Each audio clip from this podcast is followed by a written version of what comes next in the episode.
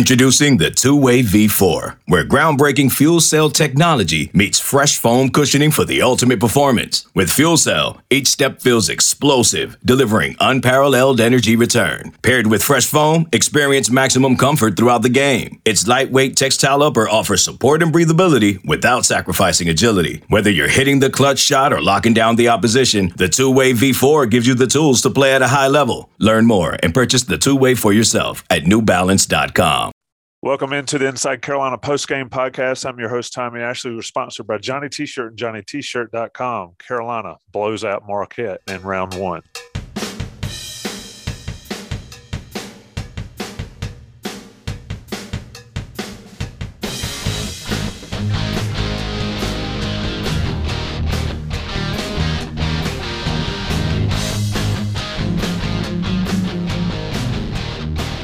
With the post-game podcast, I bring in Inside Carolina's own uh, dual podcast host, Taylor Vipolis. Vip, what's up, man? It's it's great to be here. It's great to talk about a Carolina win. Uh, you you never want to be one of the teams going home. Uh, before you know, Armando Bacot said he packed like four to five outfits. He wants the chance to wear some, so it looks like he's going to at least have the opportunity to wear a couple more in the next coming days. Indeed. Carolina ninety-five sixty-three over Marquette. Fun fact, I was on the way home. This four thirty start time, not conducive for folks that work a nine to five or eight to five. Uh, I was on the way home. It sounded like it was ten to eight forever. I get home at the media timeout. Um, takes me a while to get the T V on. Carolina is up eighteen to eight. And Vip, from there, they just absolutely wore out Marquette.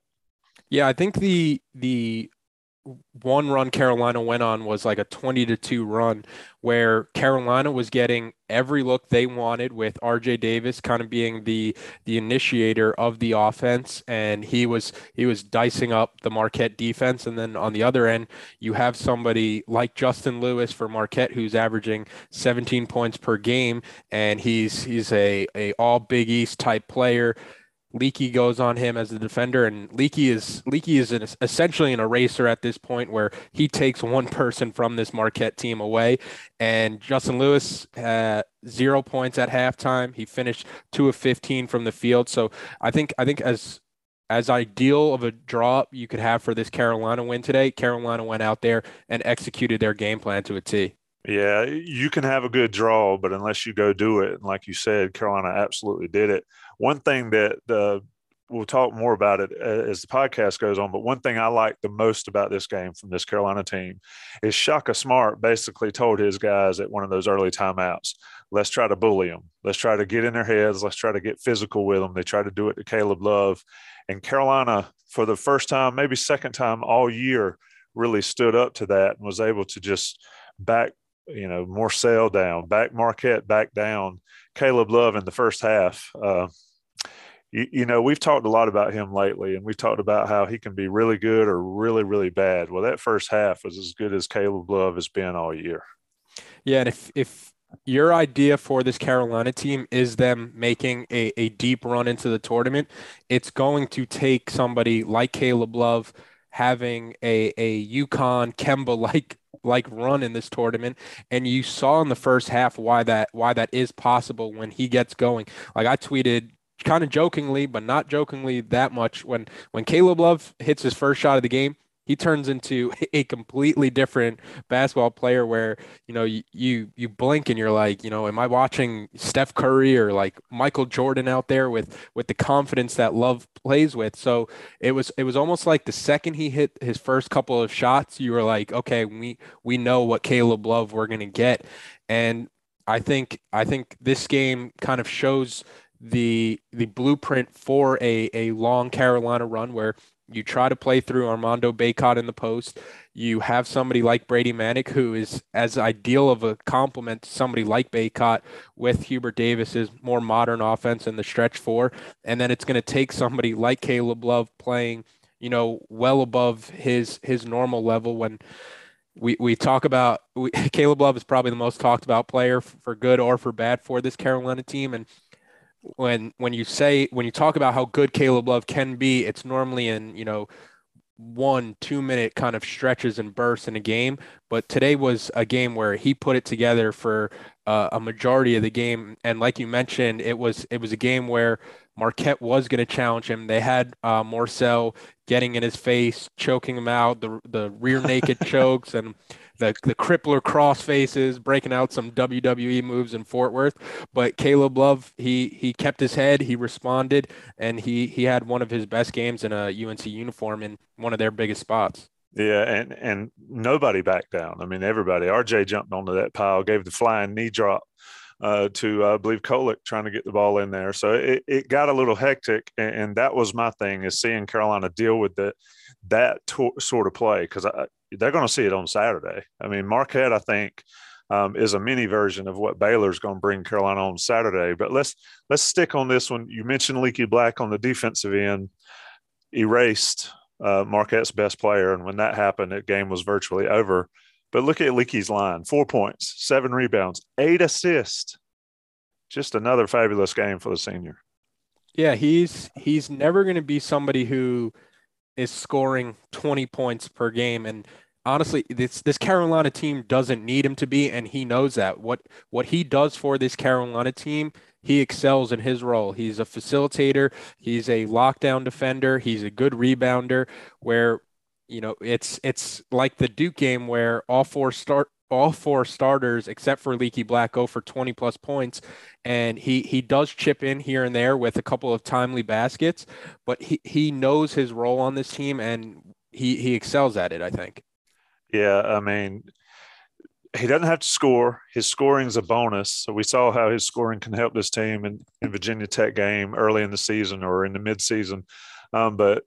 Eight assists, seven rebounds. If, if he gives Carolina that on Saturday, I like their chances. Another guy, um, we'll keep it on the the little guy, R J Davis. Four points, just one of ten shooting, uh, one of five from three. But when they said he had twelve assists, I had to go look to make sure Jim Jackson hadn't, you know, misread a typo or something. twelve assists for R J. Great facilitator on this one. Had guys to throw it to, but hadn't always been the case that they've gotten it in the right place. They got it in the right place today.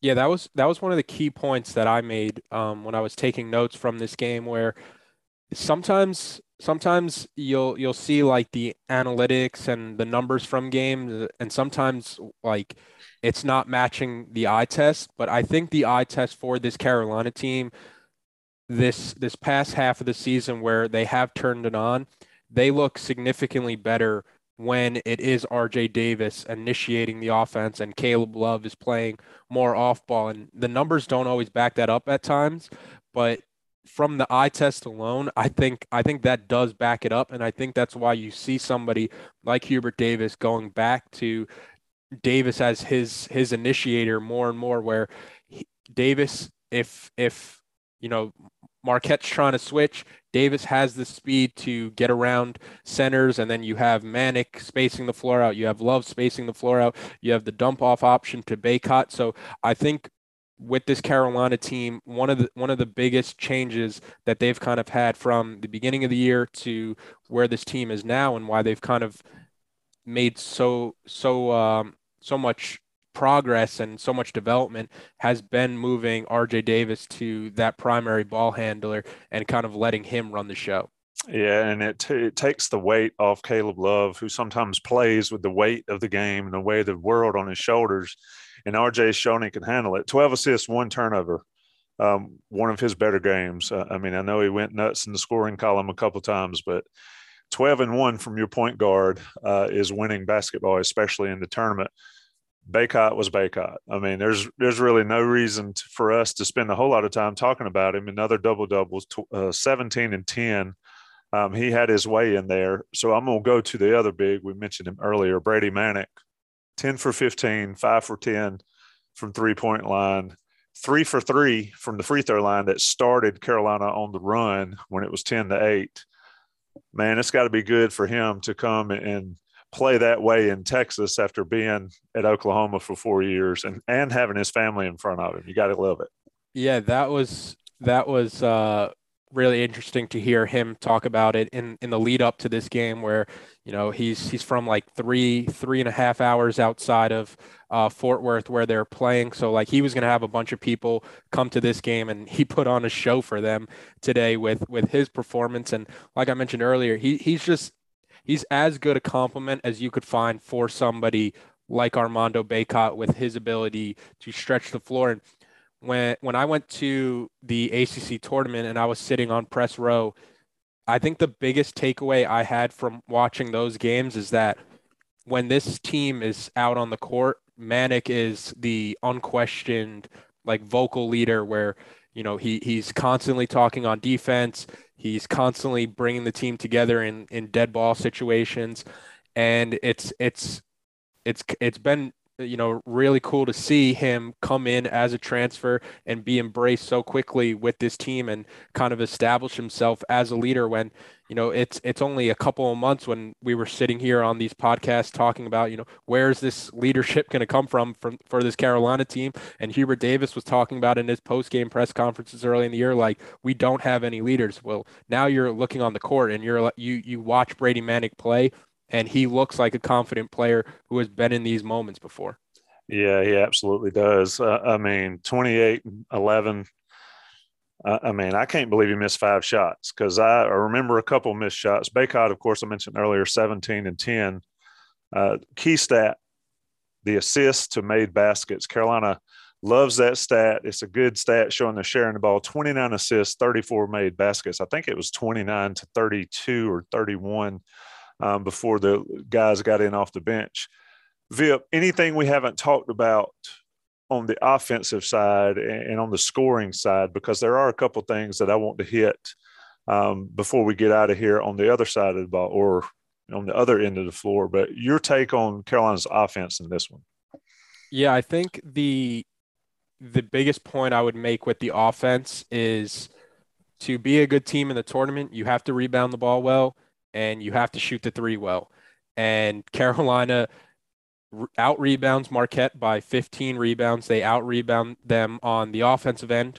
I think it was like thirteen to eleven on the offensive end, and I think like five or six of Marquette's came on one possession where they just kept tipping the ball back and forth to each other. And then they outscore Marquette by fifteen points on just three-pointers alone, all the while shooting it on a, a much more effective percentage. So this this is the recipe for Carolina to make a run, out-rebounding teams and out-shooting teams. And, and you could see why Hubert Davis wanted to switch his offense to a more modern style with this current personnel, because when, when they execute and th- their legs aren't tired like they were in that Virginia Tech game, that this is a team that, you know, can play really high-level basketball. Yeah, the, Carolina dominates the stats, fifty-two thirty-seven in rebounds, fifteen to thirteen offensive rebounds. Of course, they killed them on the defensive glass, second chance points. Uh, Marquette got them on bench points, points in the paint, Carolina, fast break points, Carolina. Uh, just a all-around solid game. Now, here, here's a couple things that um, gave me pause a little bit, and I'm not sure um, if I hadn't changed my mind as we've been talking. You mentioned that play when – Uh, Marquette was able to tap it to themselves repeatedly to get repeated repeated second chance um, opportunities. Baylor's going to try to do that a plenty on Saturday. But one thing that I think may help Carolina in this Baylor game is the way Marquette and Shaka Smart continued to press um, at times, and Carolina was able to effectively break it for the most part. They did have a couple wobbles, but your take on Carolina's position moving forward against Baylor. I'll freely admit I did not watch a second of the Baylor game, um, and they are missing a couple players. But your thoughts on Carolina's mindset going into Saturday? Yeah, Baylor – I watched the Baylor game. It's, it's hard to take a lot away from a performance against Norfolk State, but, I mean, Baylor, Baylor earned a one seed for a reason. The, the only counter I would have to that is that Carolina is not your typical eight seed that a one seed looks forward to playing or a one seed wants to see in, in their second round matchup. And the metrics back that up with the starting five being one of the most efficient starting fives in the country. I think, uh, I think it was going into the A C C tournament, U N C's starting five was around like the twelfth or thirteenth most efficient starting five in the country. So it, it does show you that this starting five can go toe-to-toe with anybody in the country. Now, their weakness is that they aren't the deepest of teams, but you, you have a day's rest now in between this game and the Baylor game on Saturday. The blowout for sure helps, where Armando Bacot doesn't even have to play thirty minutes. Brady Manek gets the rest for seven minutes. R J Davis rests for ten minutes. And then uh, Leaky Black and Caleb Love, they play thirty-four minutes. I think they that that number should have been about, you know, thirty-one, thirty-two, but it, there was just such a, a long wait for, for the next dead ball. I think if you're Coach Davis, you got to look at Puff Johnson and be like, hey, I need you, I need you to take a foul right now so I can get these guys out of the game. Um, but really, if, if your biggest complaint in this game is that R J Davis, I mean, uh, Caleb Love played thirty-four minutes and you you didn't get to rest him for a, a one seed coming up, it, it's, it's, pretty much all roses right now for, for this Carolina team heading into Saturday. And the, the other thing is, you know, Baylor is in Fort Worth, all the pressure. It's, it's almost like the Duke game again, where all the pressure is on Baylor. Like nobody is realistically outside of Carolina's building. Nobody's going into that game expecting them to pull off the upset or giving them much of a chance, despite the fact that this starting five can go toe-to-toe with anybody in the country. So I think it's, it's again, a situation where Carolina's kind of playing with house money, and um, we'll see kind of how, how that shapes up with, with Baylor, considering the fact that they are missing their leading scorer. And then you have to, you have to consider the fact that Leaky Black is most likely going to take away at least one of their main options. So then it kind of gets to, you know, how, how efficient can the rest of the teams and whoever their replacements are and how efficient they can be. Yeah, Baylor is uh, looking at their stats. Akinjo played thirty-five minutes for them today, but they sort of split it up. They've got six guys in the twenties, one guy at ten. Uh, Mayer led their scoring with twenty-two, Flo Thamba with fourteen. Uh, you know, playing thirty-four minutes is one thing. Playing thirty-four minutes in the blowout's another, and I don't think that was a very stressful game for North Carolina, um, especially not in the second half, sort of a smooth thirty-four minutes. We'll see how it goes, but, yeah, if that's the biggest complaint, then Carolina's done pretty well. And it's been that way all year, and they, they've reacted um, pretty good on it. And if you're hot, you want to stay hot and keep right on rolling, keep right on playing. Carolina wins big. Baylor wins big. Carolina and Baylor in Fort Worth on Saturday. No idea on the game time at this point, unless they've announced it while we're doing this here at seven p.m. Eastern. But, Vip, it's always a pleasure, my man. The pleasure is all mine, Tommy. Johnny T-Shirt and johnny t shirt dot com, of course, they're our friends, sponsors of this show. Take care of them if you're Inside Carolina Premium subscriber. Rate us, review us, uh, watch Vip and Justin Jackson on their pods. Check us out on On The Beat and Vip also on the Heels for Life pods. If you haven't seen those, make sure you check them out in our YouTube channel and on the podcast channel at inside carolina dot com. Till Saturday. Okay, picture this. It's Friday afternoon when a thought hits you. I can waste another weekend doing the same old whatever, or I can conquer it. I can hop into my all-new Hyundai Santa Fe and hit the road. Any road. The steeper, the better. Because my all-new Santa Fe is available with H Track all-wheel drive, so I can hit the trail without a worry in the world. Heck, with three rows and best-in-class rear cargo space, I can pack the whole family in with all our gear. We've got available dual wireless charging for our phones, so we'll never lose touch with civilization, and we won't lose touch with the primordial power of Mother Earth. So which is it? Waste the weekend or do something a little more epic? And conquer it in the all-new Hyundai Santa Fe.